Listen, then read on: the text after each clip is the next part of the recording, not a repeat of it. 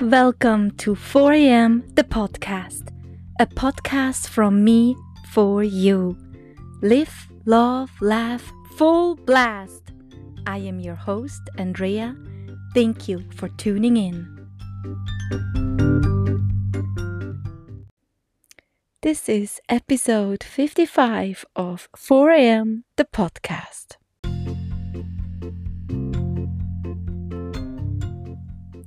Flow with me from episode to episode, or jump around in whatever order you like. Do you enjoy?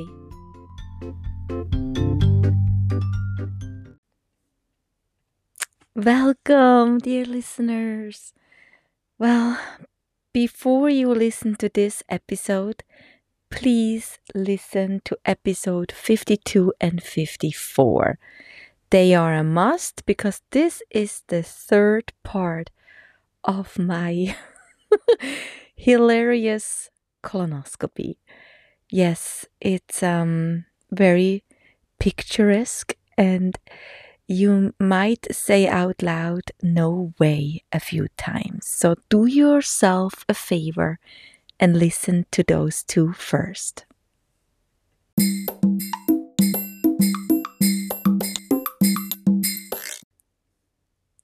Who would have thought that there is a part three to my colonoscopy?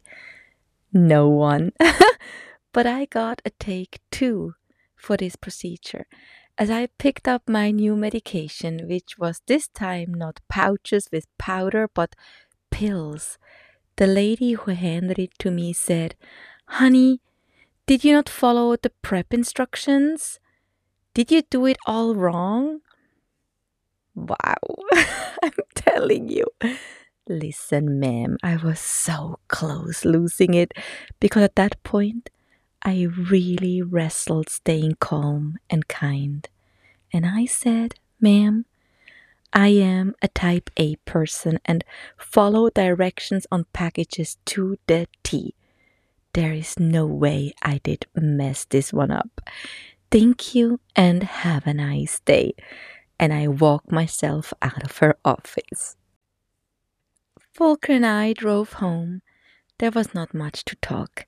The next day was pretty much mapped out. No food, drinking a lot of fluids, taking the drugs, dry fasting, and hoping for the best. Back at home, we ordered DoorDash. I could not handle cooking or preparing food. I was weak from the anesthesia, from starving, and absolutely exhausted from the whole day. At 5 p.m., I swallowed 12 thumbnail long pills, guzzled more water down my throat, and went to bed early, tired, worn out, and a bit discouraged. Since the afternoon, my tummy was rumbling loud, and I should have made a recording. It was so freaking loud. Sleep did not come easy. That's a side effect of the anesthesia. But I did my best to rest. Got up several times to empty my bowels, and the medication seemed to do its job this time and work in my favor. 8 a.m. 12 more pills went down. More water, tea, vitamin water. I lost weight, felt like a leaf in the wind, but I kept my spirit up. 10 a.m. No more drinks. From now on, dry fasting till the procedure. Faye was sick at home and would hold the fort down while we were gone. I tried to do as many jobs as possible before Volker and I would leave to the hospital. At 12:20 it was a short hopper. Volker dropped me off and I got checked in fast at the hospital. He had to get home, manage several calls before he would go get Amy at school and then hopefully would come and get me. Plan established, now we just had to pull through. I had a lovely nurse who got me all situated in my little hospital room. She brought me several warm blankets, got my IV going, and then left. I tried to relax, tried to breathe, and not overthink what's coming. The medication was working. My bowels were cleaning out over the morning hours, and I was really hopeful that everything would work out. time passed. I started checking the time. Nobody came to check on me. Nobody got me for a colonoscopy.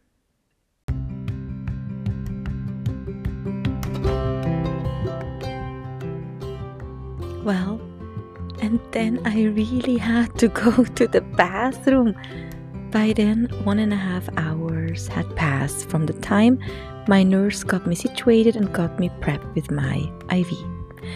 I pushed that red button to call a nurse.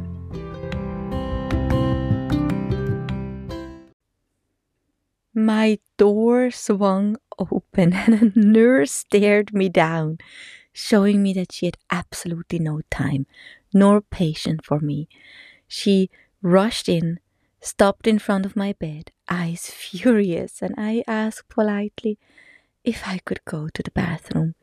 She told me to get myself out of bed, grab my IV bag, and get myself in the bathroom. She turned around and left.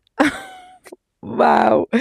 So I hobbled over to the small shared bathroom, tried not to cry, and did my best not to rip my needle out of my arm while constantly holding that IV bag in one of my hands.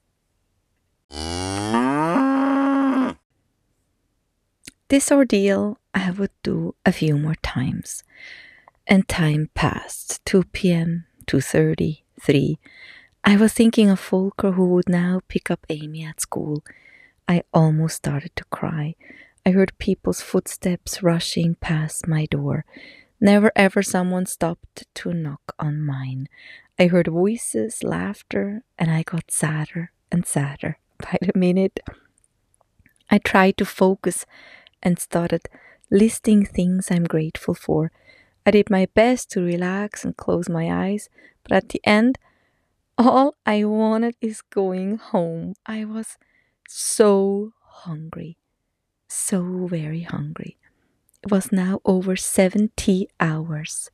I had not had a bit of food. I was thirsty. I was miserable. I started imagining myself spending the night at the hospital, forgotten and left behind, wandering the halls in search for the cafeteria of course, with my IV bag in my hand, I started hallucinating. So I got my phone and started texting Volker, sending one simple, straightforward message Come and get me. Right now. I am done here. I'm alone in a tiny room. No one cares. No one checks on me. And so on and so on. I started sinking into a deep hole of self pity, whining, tearing, I could no longer bear it. At around four, my anesthesiologist knocked on my door. At four! a tall lady. She looked tired. I felt that I was just another task on her clipboard. After going through her protocol, explaining anesthesia and procedure to me. She told me to hang in there and see you when you get to the operation room. And then she was gone. I had no idea how much longer I had to wait. I grabbed my phone again, told Volker to storm the building and get me out of here. I'm going home, getting the IV out. We would figure out later. But then finally, a knock. A stocky nurse came in, said, We're going. And she wheeled me out. We even took the elevator, which turned my stomach upside down. Laying in bed while going down and being as depleted as I was, um, that was not the best combination. She pushed me into an operation room. I got to know a new anesthesiologist. My doctor was there and another lady.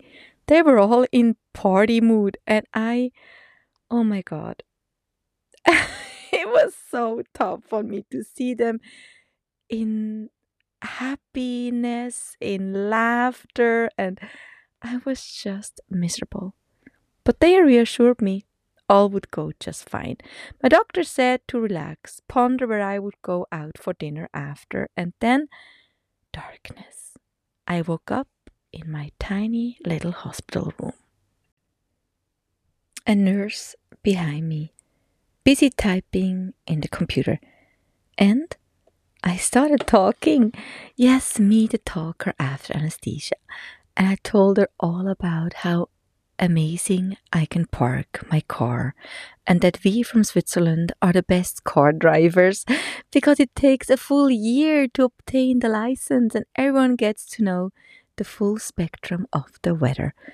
And so I talked and talked and talked until I came out of it. It was great. Then again, the chills. I get so cold after an operation. More blankets, hot water to sip on, and the glorious news that all went well and that I could eat today. But guess what? I would have done that anyways. I decided beforehand that there would not be a take three for me. After monitoring me for 30 minutes, they let me go. A wheelchair was brought in, and within seconds, I was out. Out in the out, where I longed to go for the whole afternoon. Got greeted by Volker, seated in our car, and off we drove home. That's all I wanted. I just wanted to go home. I opened my snack bag, which I had prepared beforehand, and which was waiting for me in the car all afternoon. Slowly, I started eating, chewing with my eyes closed. I tell you, food has never tasted this tasty. Do you have a second for me? Like and share the podcast and write a crispy short review. Mwah! Thank you.